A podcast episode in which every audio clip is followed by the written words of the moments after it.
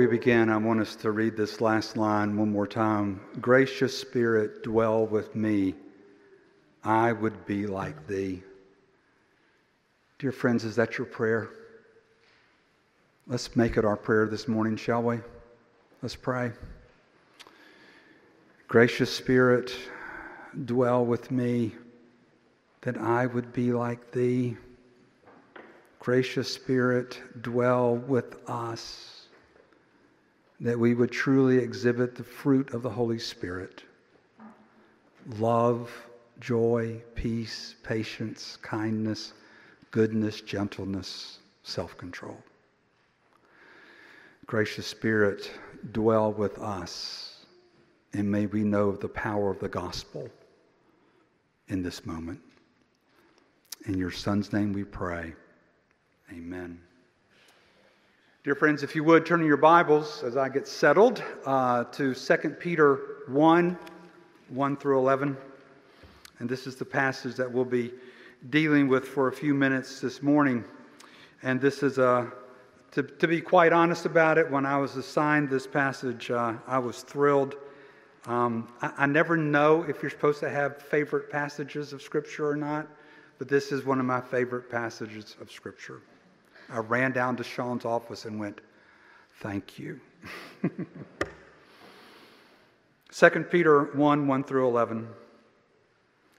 Simon Peter, a servant and apostle of Jesus Christ, to those who have obtained a faith of equal standing with ours, by the righteousness of our God and Savior, Jesus Christ. May grace and peace be multiplied to you in the knowledge of, of God and of Jesus our Lord.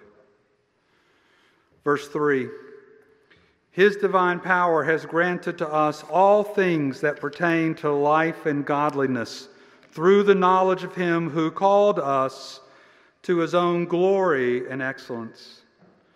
By which he has granted to us his very excuse me, granted to us his precious and very great promises, so that through them we may part, become partakers of the divine nature, having escaped from the corruption that is in the world because of sinful desires.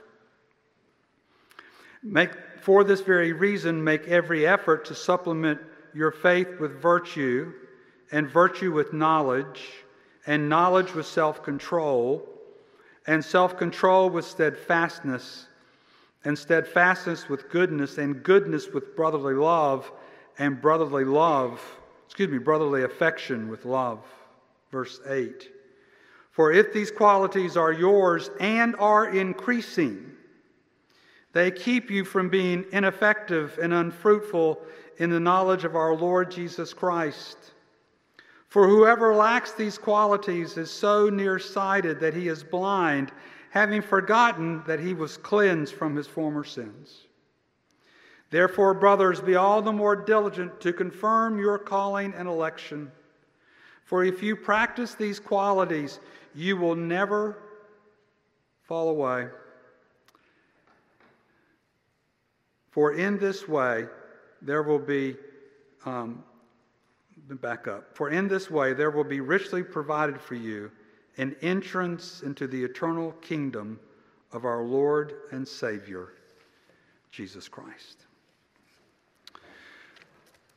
Dear friends, as we begin this passage this morning, uh, I'm going to ask you the question, and the question is, is a rather simple one Do you believe that people change?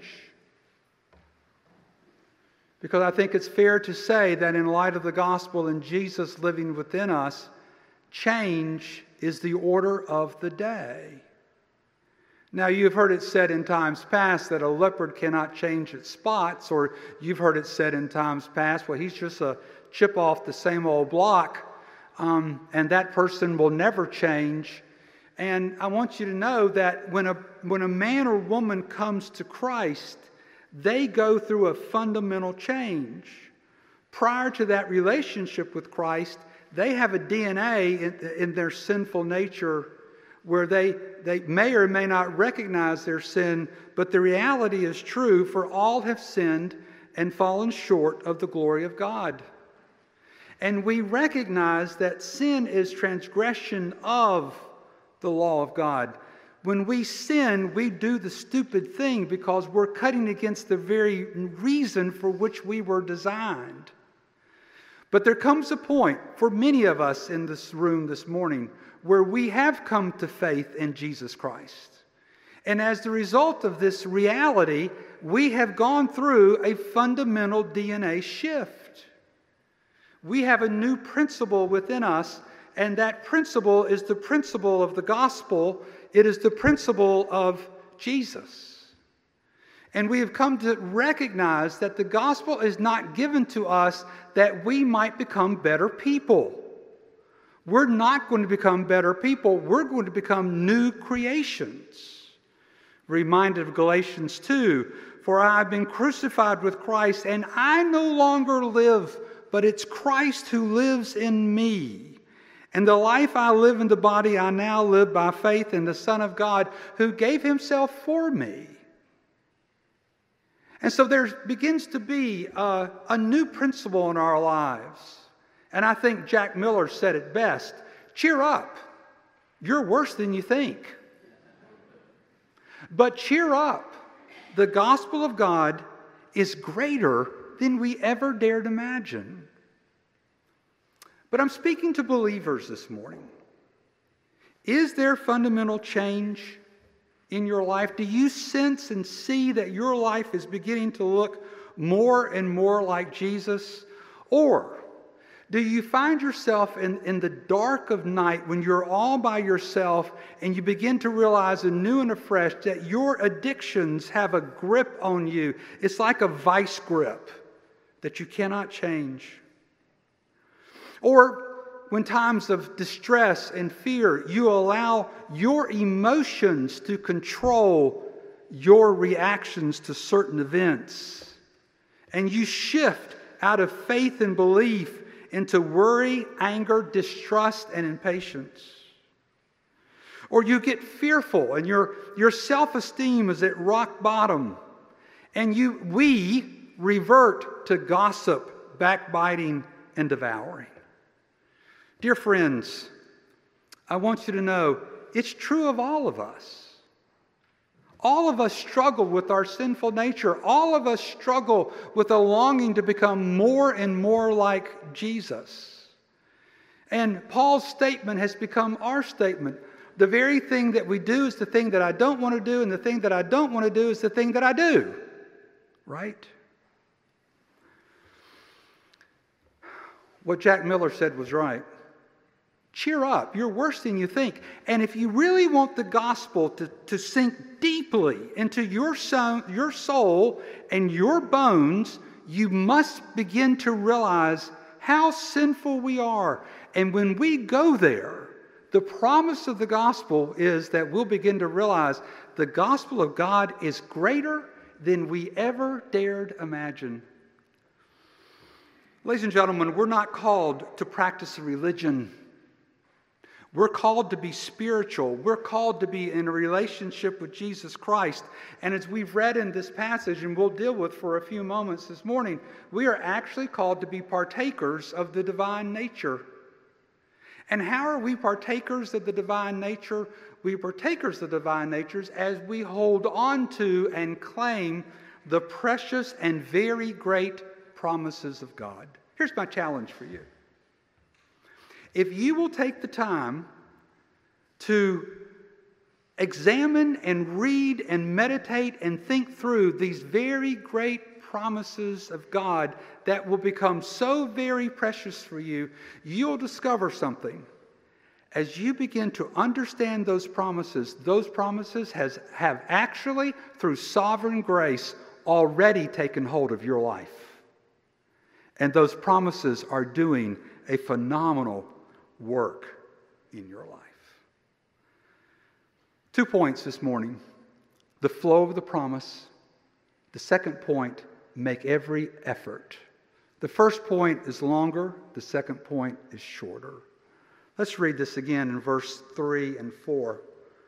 His divine promise, excuse me, his divine power has granted to us all things that pertain to life and godliness through the knowledge of him who called us to his own glory and excellence, by which he has granted to us his precious and very great promises, so that through them you may become partakers of the divine nature, having escaped from the corruption that is in the world because of our sinful desire. Notice this phrase His divine power has granted to us all things that pertain to life and godliness. I want you to first of all begin to understand that we have a Father in heaven who has personally taken the initiative and his infinite power to begin a complete work within us whereby more and more we're beginning to look like our Lord and Savior Jesus Christ, and we're fundamentally beginning to look less like the world. This is the definition of that big seminary word called sanctification. And I want you to note, and I think oftentimes we fail to understand this, that the same power that you have in your life is the same power that raised Jesus from the dead. And that the Lord has given this, uh, given this power to us to enable us to fruitful works. We actually have within us the ability, the God given, grace driven ability to love the unlovely. We have the ability not to gossip when we really want to because there's a need in our lives to make ourselves look better. We actually have a power within us where we can move into the lives of our children and we can move into the lives of our work associates and we can show to them through word and deed the glory of Jesus that lives within us, as well as his excellence that lives within us. We'll get to that in just a moment. And before I move forward, I want to remind you I'm not talking in the superlative today, I'm talking in light of the promises today. And yes, we don't do these things perfectly, but as I always say to you, through the work of the Holy Spirit and sovereign grace, we actually can do these things powerfully. So His divine power has entered into our lives and granted to us all things that pertain to life and godliness. Now, this word granted appears in verse 3 and it appears in verse 4. And the verb sense is this it's, it's a granted, it's something that has happened in the past and it continues in the present, and there's a, a granting that will continue in the future. In other words, the promises of God are the promise of eternal life, but the promises of God literally are the gifts that keep on giving. And the promise here is His divine power has entered into our lives. His divine power has granted everything that we need for life and godliness. You already have this in a very real sense through our knowledge of Him through our knowledge of Jesus. If there's anything I want to do today, I want to make the name of Jesus famous today. I want Jesus to resonate in your life and in your heart in a way that maybe he hasn't resonated for months or years. Because the ultimate promise of the gospel is that Jesus now lives within us and through the work of sovereign grace and the work of the Holy Spirit, we're actually beginning to look like our Savior. Is that not a remarkable truth? And I want you to notice what he says through our knowledge of Him, I'm still on verse 3, who called us to His own glory and excellence. Have you ever considered what glory is? Glory is the magnificence, the worth, and the loveliness and grandeur of all of God's perfections. And it continues and it says this God communicates his glory through creation, image bearers, providence, and, and uh, redemptive acts. And that God receives glory when his people give to him the glory, and God will always unite his people to the person of Jesus because God wants to share his glory within us. A startling fact. You have, if you're a believer this morning, you have glory within you. If you have if you are a believer this morning, you have excellence within you, but it's not your excellence, it's his excellence. And it's not your glory nor for your glory, it is his glory for the sake of his glory. And this is who we are in Christ. And I think so often we readily so we so easily forget that reality. And it's incumbent upon us to recognize, as Adrian Rogers once said, to recognize who you are and whose you are. Can I read this for you one more time? His divine power has granted to us all things that pertain to life and godliness through the knowledge of him, he called us to his own glory and excellence. And then in verse 4, by which he granted to us his precious and very great promises, so that through them we may be partakers of the divine nature, having escaped the corruption that is in the world because of sinful desires. In verse 4, there's that word granted you have been granted these promises. It's a promise made in the past, it's a promise for the present, that it is also a promise that moves into the future. And I want you to realize these are precious and very great promises. Precious. The preciousness of a stone that is invaluable. That you hold that stone in the palm of your hand and you recognize this is something of of, eternal, of, of ultimate, ultimate value. What are those things that you count as most precious in your life? And whatever those things are that you count as most precious, there's something that is still more precious in this life, and that is the, pres- the nature, the precious nature of the promises of God. But it continues, and he says, precious and very great promises. I want you to realize that probably there's a better word here than very great promises. And the word is magnificent, magnetos. That these words, that these promises are precious promises, they are magnificent promises. I want you to stop and think for a moment. When in the, in, in the moments of your life have you experienced something that was truly magnificent? You see the face of your first child for the very first time, red and wrinkly, but beautiful and magnificent.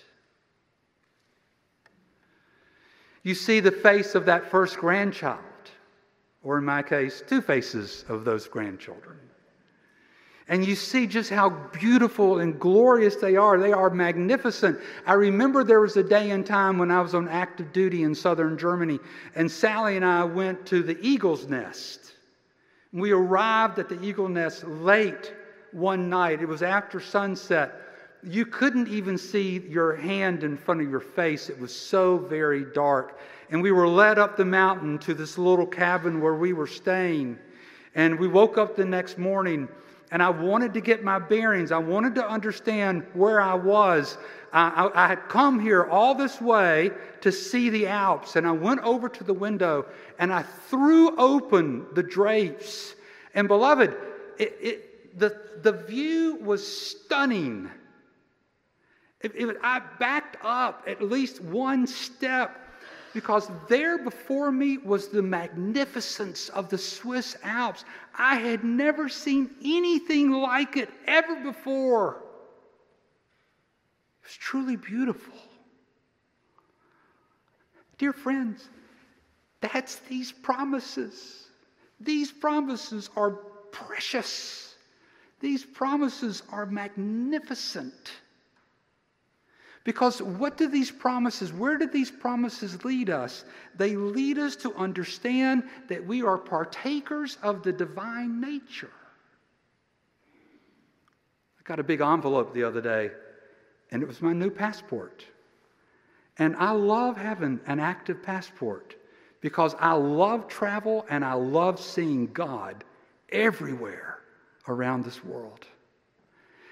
These precious and very great promises, these precious and magnificent promises, are your passport to understand that you are a partaker in the divine nature, a partaker, a sharer, a partaker. You are taking on the image of God. We, we, we, are partakers of the divine nature. That does not mean that you become God. That does not mean you become like God. What that means is that you are beginning to reflect His glory. You are being, we are being image bearers, and we are taking on, in that sense, the divine. What do I mean by that? We love because His divine love has been poured into our lives. We are beginning to reflect His glory. We're not God, we're not like God, but we are reflectors of His glory. We are partakers of the divine nature. And when my mind contemplates that and considers that truth, it's just like my mind wants to shut down. How do I even begin to ever comprehend that truth?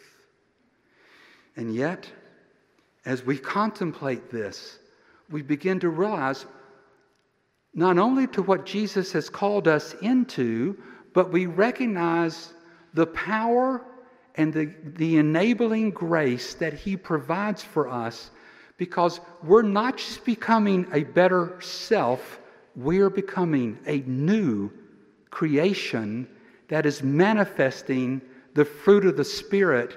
And we no longer look like the world in our use of language. We no longer look in the world like the world in our use of drink. We no longer look like the world in our use of fear and insecurity.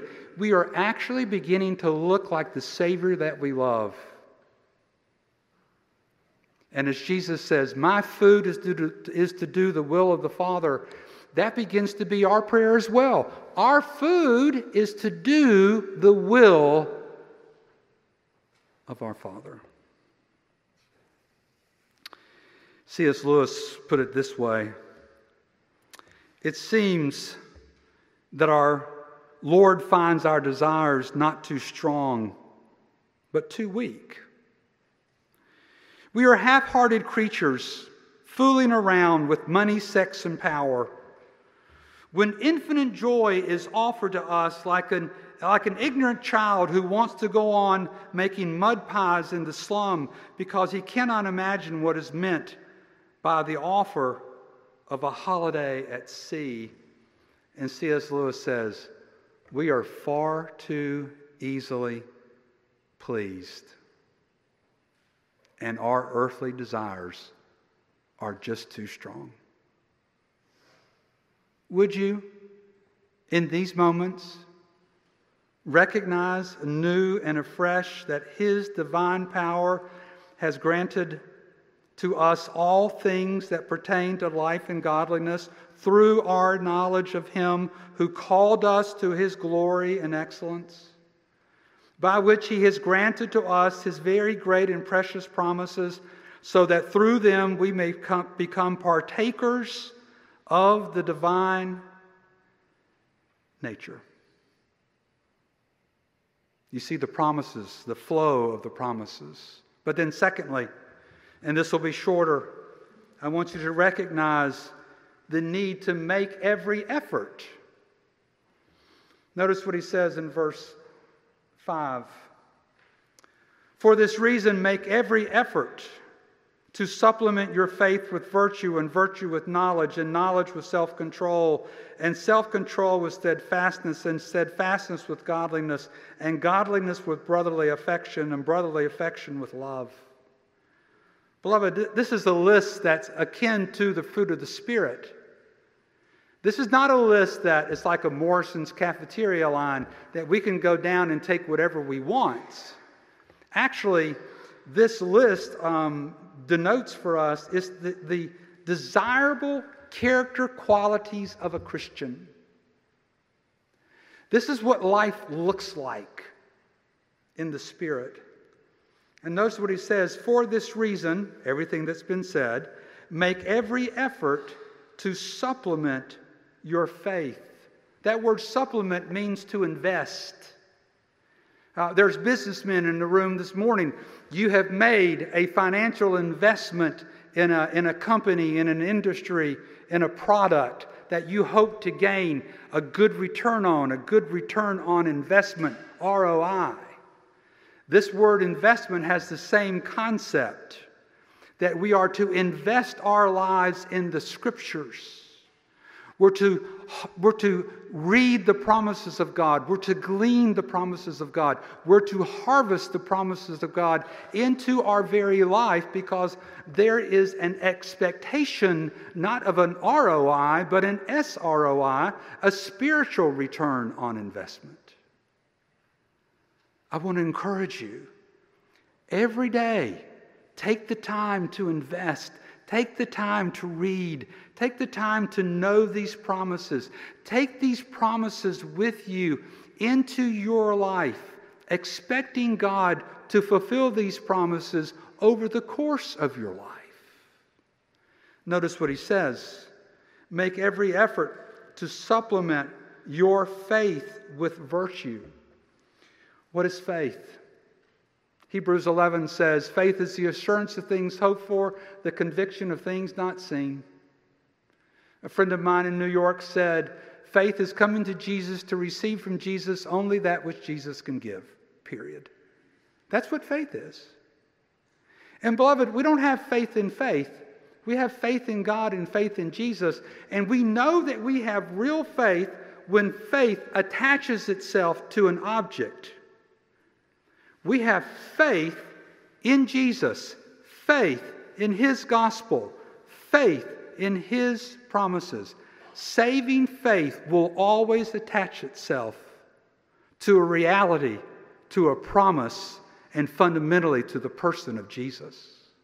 But notice what else he says supplement your faith with virtue.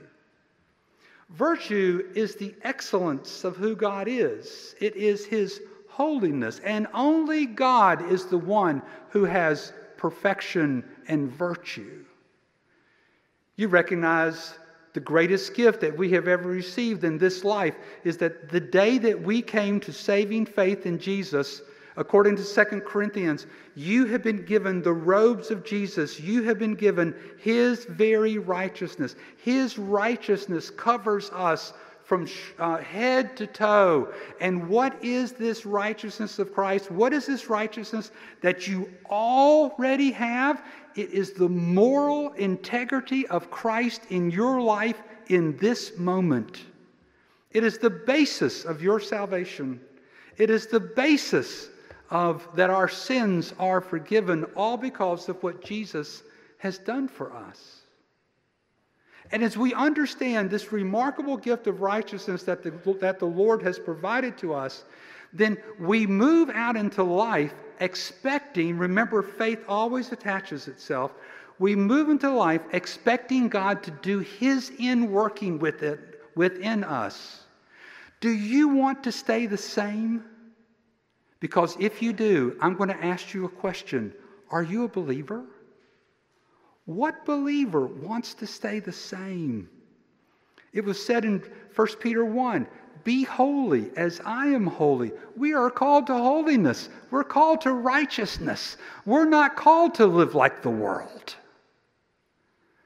We're called to live like Jesus, love like Jesus, speak like Jesus, minister like Jesus. And to begin to look like Jesus. You see, we add to our faith virtue and then to virtue knowledge.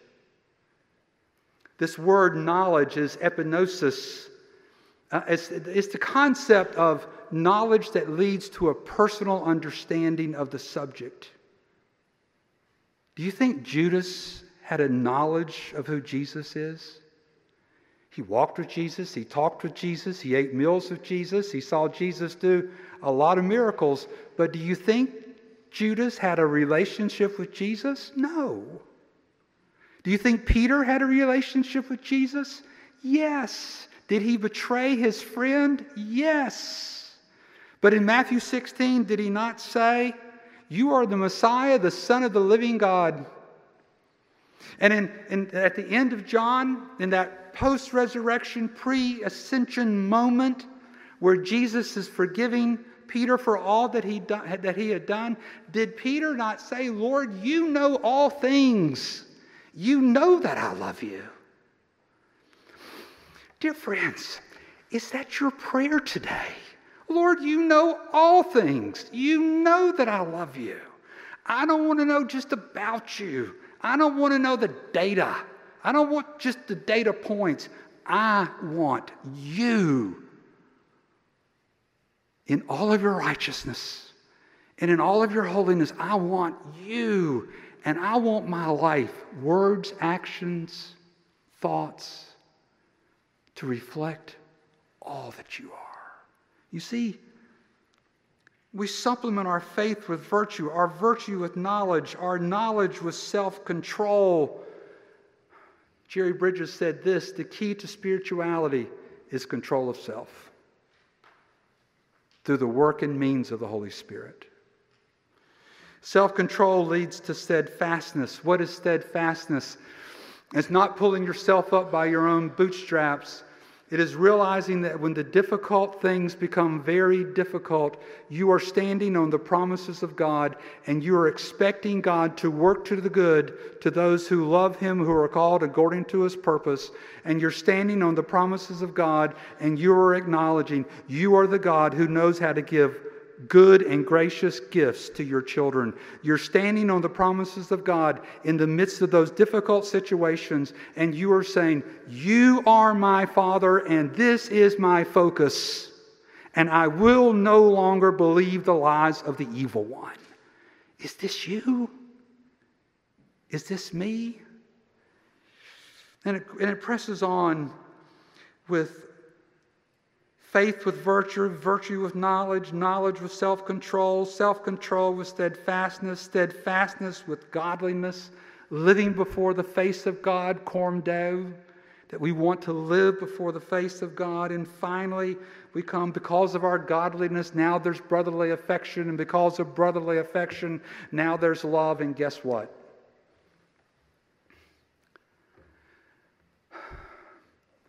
Imperfectly, but powerfully. As you have loved with the divine love, now you're, you're endeavoring, you're hoping, you're longing to love others in the same way that you have been loved. Do you want to know if you're a believer today? I'm not speaking legalistically, I'm not speaking self righteously.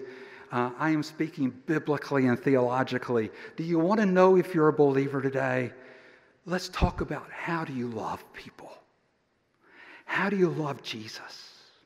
How do you love the unlovely? How do you love the difficult? Because isn't that what the Lord Jesus has done for us? He has loved us when we were ever so unlovely. He has loved us when we were ever so difficult. And He has loved us for the intrinsic value of who we are because He made us in His image. And He has loved us sacrificially.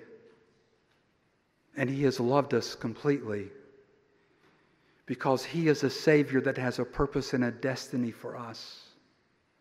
And love as well as virtue and knowledge and self control and steadfastness and godliness and brotherly affections. This, this is the highway that God has us on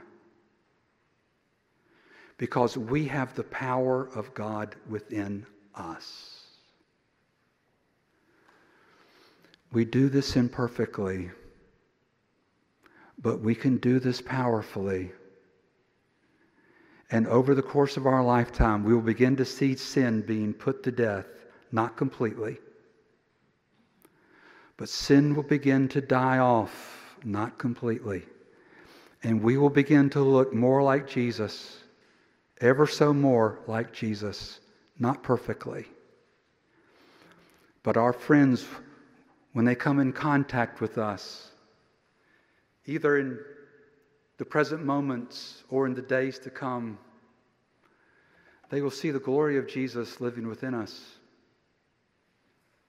And they will see his excellence.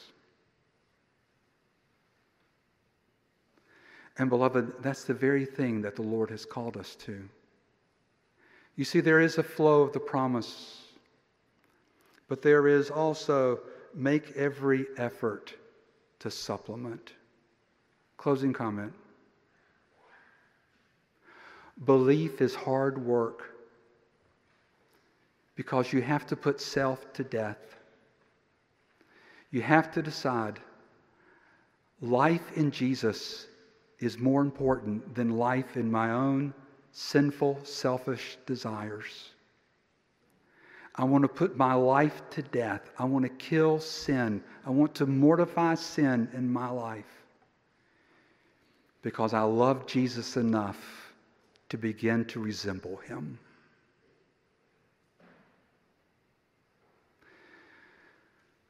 Your assignment over the course of the next several days is this Jesus has loved you utterly, and He has provided for you completely. Now, will you love Him utterly? Will you pray that He would be so that He would so saturate your life that your life would become a living sacrifice for Him. Let's pray, shall we? Father, we come in this moment and to be very honest about it, Lord. We, the things that we've spoken of today, we want to see these things increasing in our lives. We want to be effective and we want to be fruitful in our knowledge of the Lord Jesus Christ. And Father, we want to live in such a way that we are actually confirming your calling and your election in our lives. May we put ourselves to death and may we come alive to Jesus and His in working in us. To His glory, to His excellence. In your Son's name we pray.